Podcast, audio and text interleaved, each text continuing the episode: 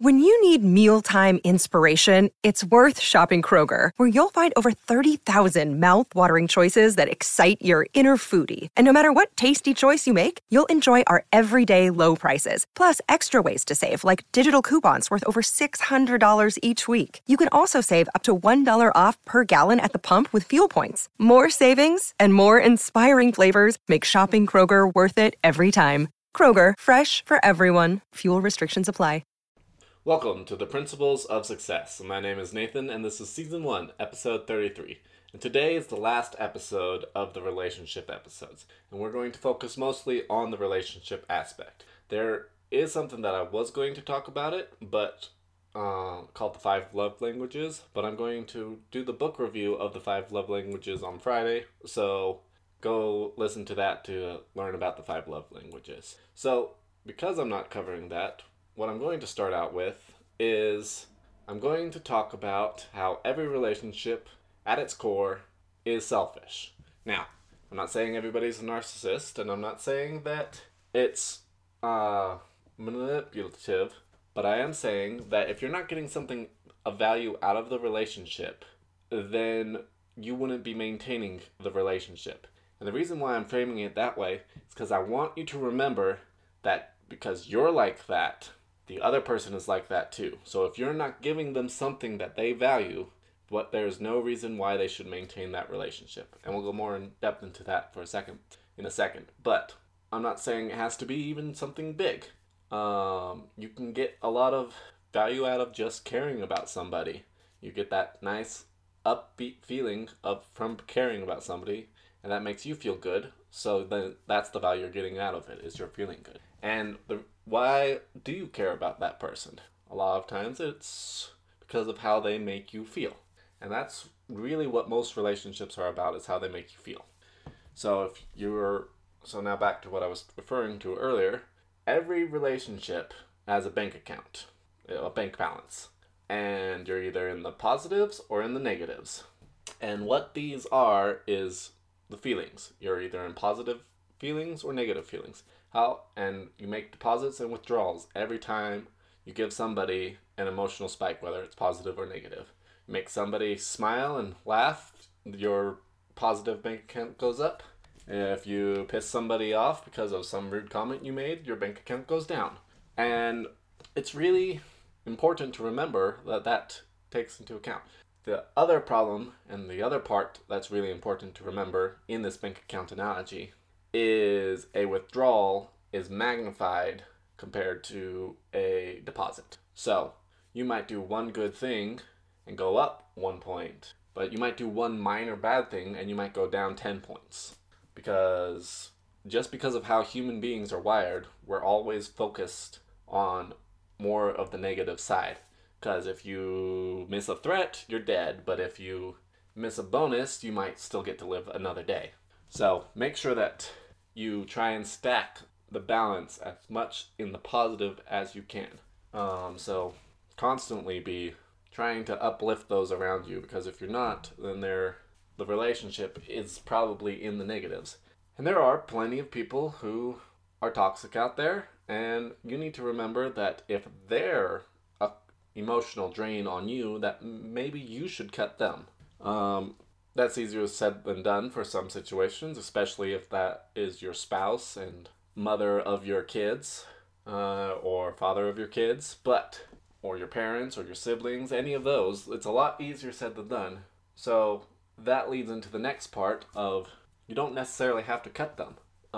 Sometimes somebody will be negative because you haven't been filling their bank account up enough. They don't feel fulfilled in the relationship with you. So they might treat you harsher because they don't like you that much, because you haven't been the best of persons to be with around. There's a little dialogue that Tony Robbins does occasionally, and he's pretending to be a girl and of a very distraught, angry girl, and she's like, "He doesn't know what he's missing. He doesn't know what he's got." And then Tony Robbins goes, or maybe he does know what he's got, and he doesn't quite like what he's got. Maybe that's why he's distant and stuff like that. So sometimes when a person is negative, I'm stressing sometimes because there's plenty of bad people out there and you don't need to fall down that rabbit hole. But sometimes when a person is negative is because they feel it's because they're running on empty emotionally from you. Your relationship is running on empty or negative, so they are regarding you negatively. You have a negative light in their eyes. So constantly be trying to build up that bank balance, that reservoir of positive emotions, of good feelings all around. Next thing I want to talk about is take 100% responsibility. It's not the other person's fault that the relationship's not going good. It is 100% your fault. Now, back to the caveat of there's plenty of toxic people out there, but generally, the people that you're trying to maintain a relationship with, if you're a healthy-minded individual, which you kind of have to be able to be listening, to have the willpower to listen to something boring like a podcast, generally, those people are worth trying to maintain a relationship with, if you want to maintain that relationship with. So those people, you take 100% responsibility for the relationship. They might not be fulfilling you, and you might be questioning whether you want to be in a relationship with them. But first, try and build that bank account up. Build that, make them feel fulfilled. Make them feel like they're gaining immense value out of this relationship. And then watch. See if they don't reciprocate it. Return it. When they feel more fulfilled and more happy and energized, they will in turn try and make you feel more fulfilled and happy and stuff like that. So take 100% responsibility and try and fulfill them in the relationship as much as possible. And this goes for friends, coworkers, spouses, kids, all of that. Take 100% responsibility for it.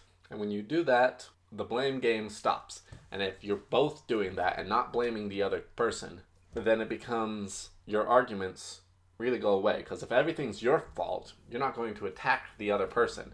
And if they're doing the same thing, they're not going to attack you. And that leads into the next thing that I wanted to talk about. And that is when people communicate, there's really two responses that they do. There's a cry for help or a loving response. When you're feeling good, you want to make other people feel good. When you're feeling bad, you might lash out, be angry, be sad. And all of those are signals that I need help.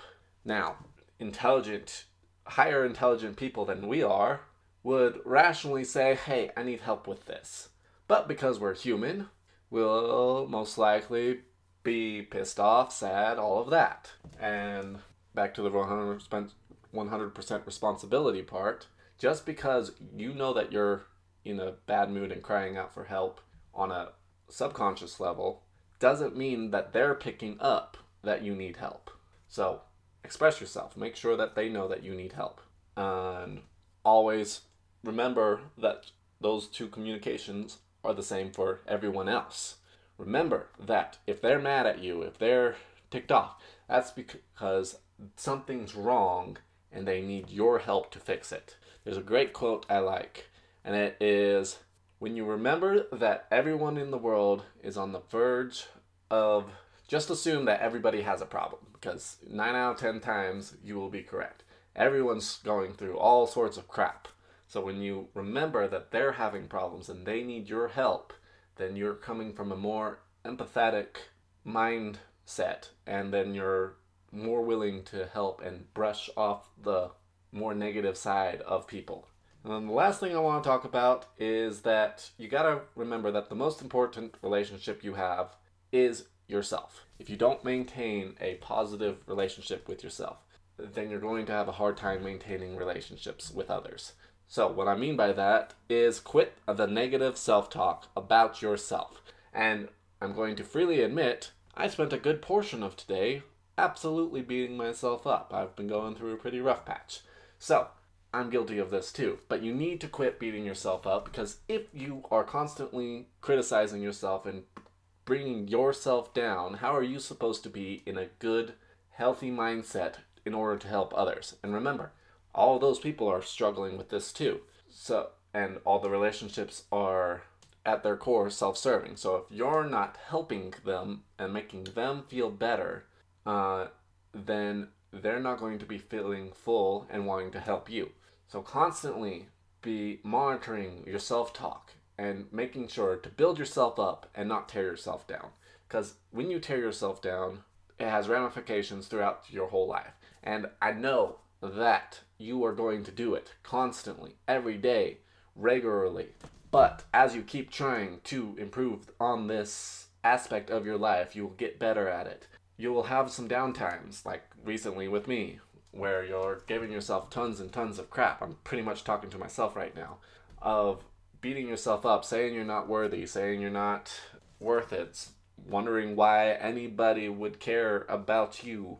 But you gotta keep going. You gotta talk yourself up, not down. And when you do that, you're going to be more confident and you're going to have a happier look on life. Because when you're negative towards yourself, you're not doing anything productive. You're making yourself miserable. I know it seems like it's important to talk bad about yourself and talk bad about others. It seems I'm just being honest, but it has no purpose. All it does is make you feel like crap, make others feel like crap. So stop it. And with that, I'm going to leave that there. Have a good day. See y'all on Friday, where we will talk about the 5 love languages.